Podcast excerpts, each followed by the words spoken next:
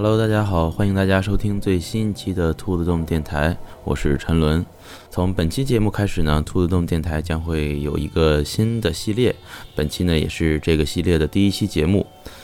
那么这个系列呢，我们将会给大家讲一些我们身边的朋友亲身经历的，或者说是朋友的朋友啊亲身经历的一些灵异啊、悬疑，甚至说有点小恐怖的一些小故事。当然呢，这些故事并不保证真实性，我呢也是只是转述啊他们给大家讲的这些故事。那么在这个系列节目开播之前呢，还是要先说一下，首先就是第一呢，我本人是一个无神论者啊，我不太会相信这些神神鬼鬼的东西，但是呢，我是比较喜欢像一些神神秘秘啊，或者说是有这种悬疑成分的这些小故事啊，我是比较喜欢的。那么在这里呢，也是要跟大家说一下，这些故事呢，并不知道是真是假啊，大家自己去判断。大家可以纯当做听故事啊，不要把它往真实的事件里去套。好，那么我们闲话不多说，就开始我们今天第一期的节目。今天这个故事呢，来自于一个朋友的亲身经历。这个朋友呢。嗯，兔子洞的玩家呢，对他应该也比较熟悉啊，叫做胸针。这是他大概发生在零七年的一个亲身经历的事情。为了让大家听的时候呢更有代入感，我呢把这个故事改成了第一人称啊，由我来给大家描述一下这个故事。那么接下来就由我给大家分享一下胸针在二零零七年一个奇怪的经历。这个事情呢，发生在二零零七年。当时呢，我大学毕业还不久，也没有工作，算是个社会闲散人员吧。就在老家，也就是沂水啊，天天待着，没有什么事儿。而我当时的女朋友呢，也就是现在的媳妇儿，她一个人在临沂工作。那个时候呢，我们也没有什么钱买房子啊，只能租房子住。而且租呢也租不起特别好的房子，于是呢，我的女朋友呢，她就在咱们临沂的这个市委大院里边租了一间很老很老的民房住着。这个房子呢，估计应该是上世纪七八十年代的那种房子了。我呢，有时候会来临沂找她玩，然后呢，就住在她这个房子这儿，基本上呢，一住就是半个月。那个房子呢，是一个很老的房子，在一楼。房子后面呢还带有一个小院儿，现在呢有院的房子基本上已经很少了，但是那时候的房子呢，一楼的房子都是有院儿的。不过呢，我们没有享受过这个院儿，因为呢，通往院子的门被房东给锁住了。可以从门缝里看到院子里摆了一些很古老的款式的橱柜，啊，小柜子、小橱子。但是呢，也不知道里面有没有什么东西，因为呢，房东从来不打开那个门啊，也不让我们看院子里的东西。我们至今也不知道那个里面到底有什么宝贝，是不让我们进去，或者是院子里有什么东西不能让他出来啊，我们也一概不清楚。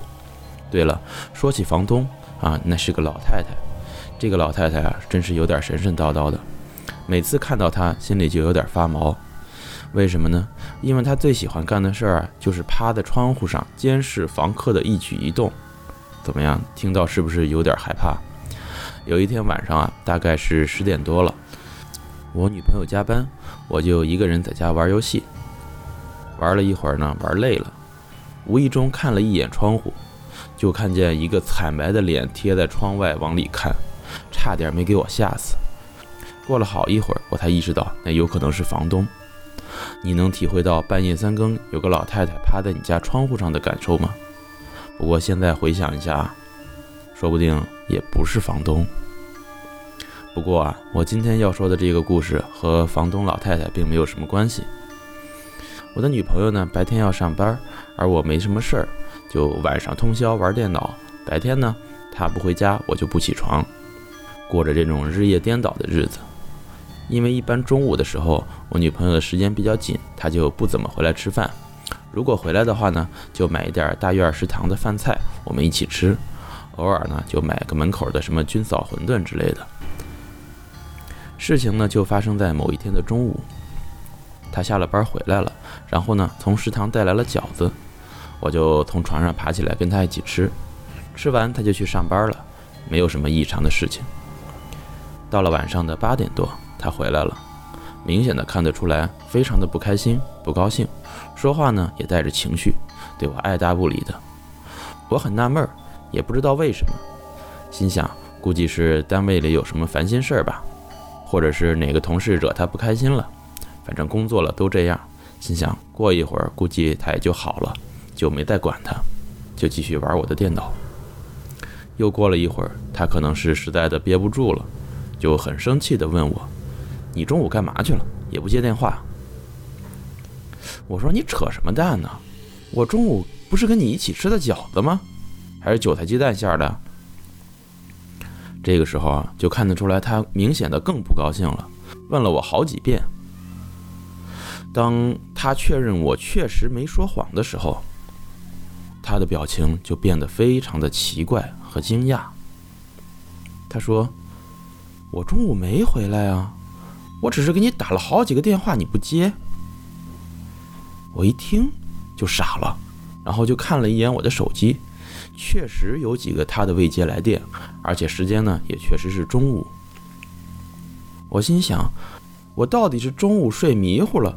梦到了他回来和我吃的饺子，还是他确实回来了，在这儿跟我开玩笑呢？于是我就反复问了他好几遍，但他坚持说他没有回来，还说我要是回来了，怎么可能再给你打好几遍电话呢？第二天，我特意去大院的食堂问了一下，昨天吃的是不是饺子？结果人家告诉我，昨天确实吃的饺子，而且也确实是韭菜鸡蛋馅儿的。这个事情就至今成为了一个未解之谜，我到现在也不知道，究竟是我睡觉的时候做了一个梦，恰好梦到了吃饺子，还是他确实回来了，跟我开了一个玩笑，至今呢还瞒着我。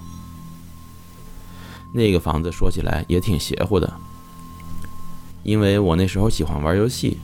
我就买了一个破电视，有时候呢用那个电视玩一玩 PS 二。那个电视之前是好好的，但是呢，我把那个电视拿到房子里玩游戏的时候就挺奇怪。有一次啊，我在那个房子里玩战神，玩着玩着呢，就感觉特别的压抑啊，特别的难受。后来发现呢，是屏幕变得越来越红，非常的红，就像被血浸泡过一样。我就说。这个游戏做的也太压抑了，怎么能做的这么红呢？后来才发现啊，是电视的问题，电视的屏幕变红了。